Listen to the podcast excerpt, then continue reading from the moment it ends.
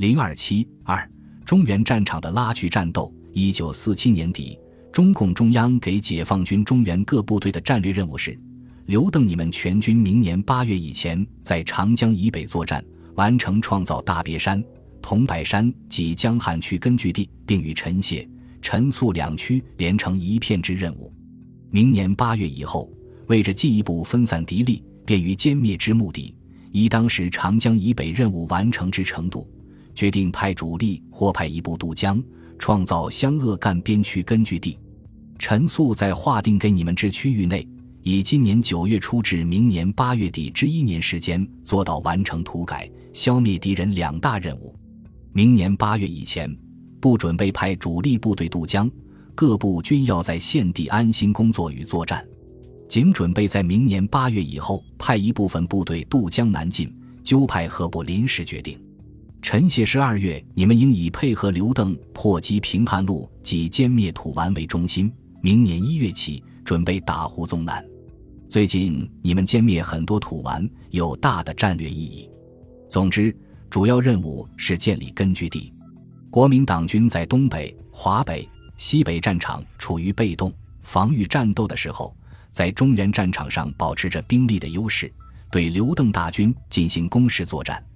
解放军中原各军在外线战斗过程中面临优势敌军，在无后方作战和创造根据地方面都遇到很多困难。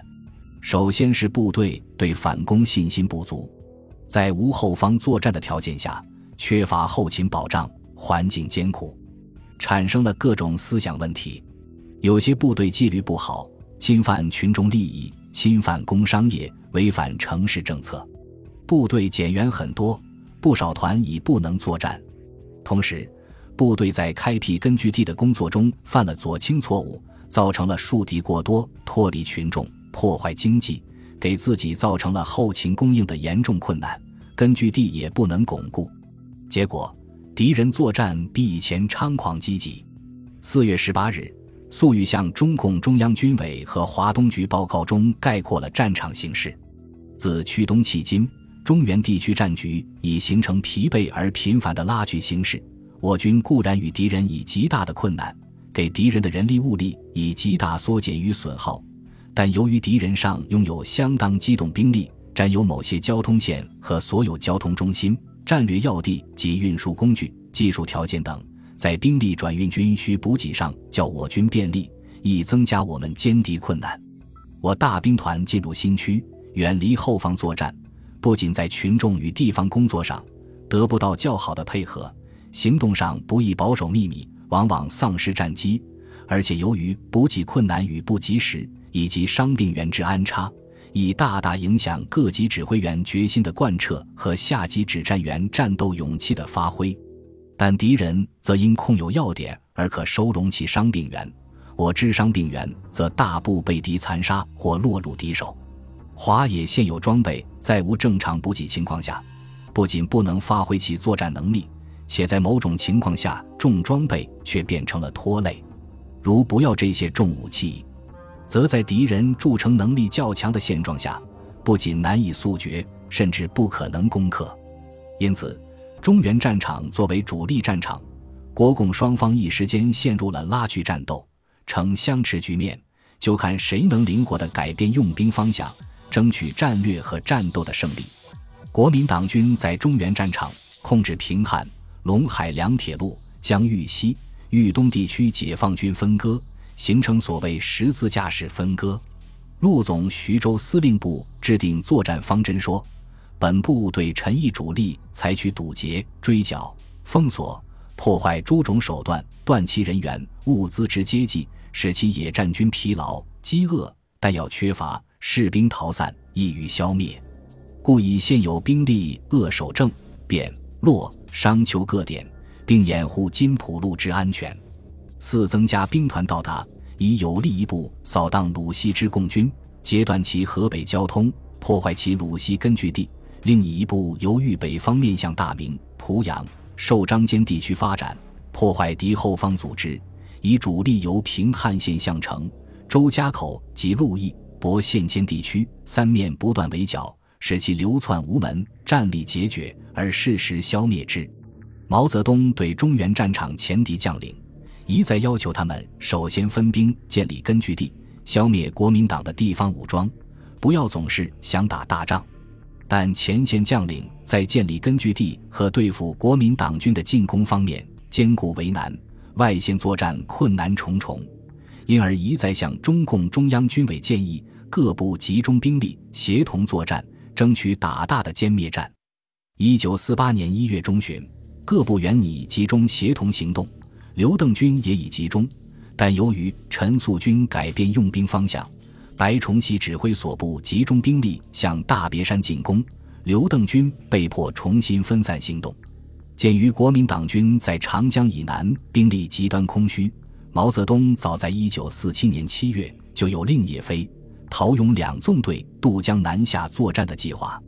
这一计划放弃后。又有一九四八年八月后，让刘邓、陈粟所部抽兵渡江南下作战的战略设想。这时，中原战场国民党军的优势地位未能击破，刘邓军在大别山处境不利，毛泽东不能不考虑采取新的战略措施。他和正在陕北的陈毅商量后决定：一是令粟裕率主力向南阳相反方向作战；一是令许世友。谭震林率两个纵队从山东南下苏北作战，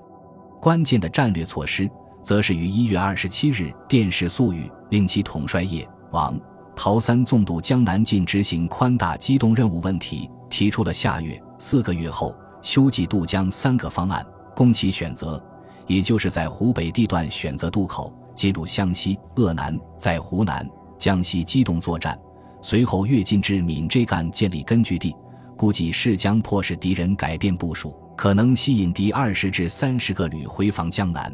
也就是迫使国民党军放弃中原战场的攻势，从而确立解放军在中原的优势地位。不久又决定，粟裕率上述叶飞的第一纵队、王必成的第六纵队、陶勇的第四纵队北渡黄河先行休整，五月初在南下作战。与此同时，二月间。邓小平一再向中共中央军委建议，大别山野战部队主力暂时离开，集中做宽大机动，便于中原三大部分十分时急，既能协同又能独立作战。他强调指出，大别山腹地粮食已发生困难，野战军常在边沿巡视，不能获得休整，在游击环境中，比增多消耗，又减弱了野战力量。二月二十日，军委表示。同意你们四纵队暂时离开大别山，以便集结力量作战之意见。于是，邓小平留三万兵力在大别山坚持，随即率主力渡淮休整，于二十四日到达临泉县境与刘伯承会合。是年初，中原战场国民党军也在调整部署，部分整编师改为军二团制的整编旅改为三团制的师，充实战力。同时，以两个整编师为单位。编组兵团，便于协同和指挥。但是，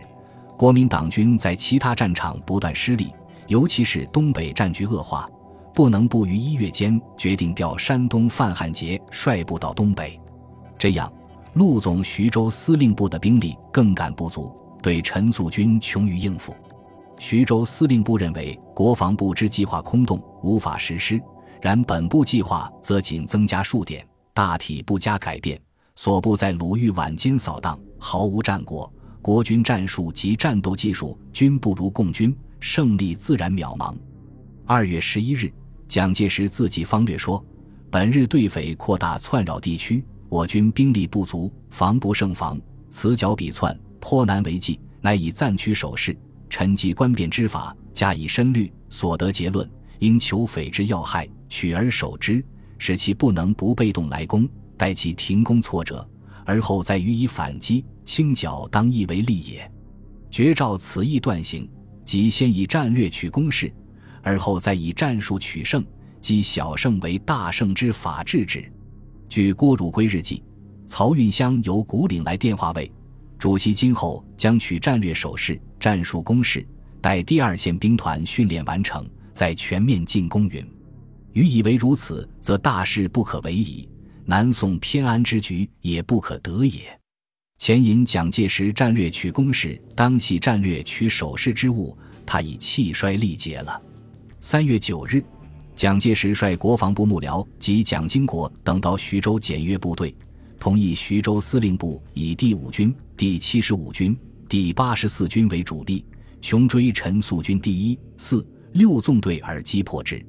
蒋并指示赤化区人民都同情共匪，我军进剿时可以烧毁房屋，杀戮附敌的人民，以破坏他们的根据地。十日。蒋介石检阅第三快速纵队，并向战车第一、二、三团授旗，但国民党军对陈粟军意图不明，战斗意志消极，虽一度截断粟裕军一部，但最终只能任由粟裕率三个主力纵队北渡休整。于是，中原战场的战斗显得比较沉寂。四月十九日，郭汝瑰对国防部三厅二处处长曹运香评论战局说。国防部将五军、十八军、五十八师、七十四师等置于无为境地，坐视共军整训壮大。不知趁此时共军黄河南岸劣势之时机予以打击，乃狗屁战术。三月中旬，国民党军政当局召集华中绥靖会议，通过华中总体战方案，大要是调整绥靖区机构，武汉行辕撤销，成立华中绥靖公署。各省自卫武力经费由中央筹措，各县成立保安团队，其经费由地方筹措。授权绥靖区司令负责统治绥靖区物资，避免资敌。实行战士授田法。国大期间，蒋介石在向国大代表做报告时，还在幻想采取新战略。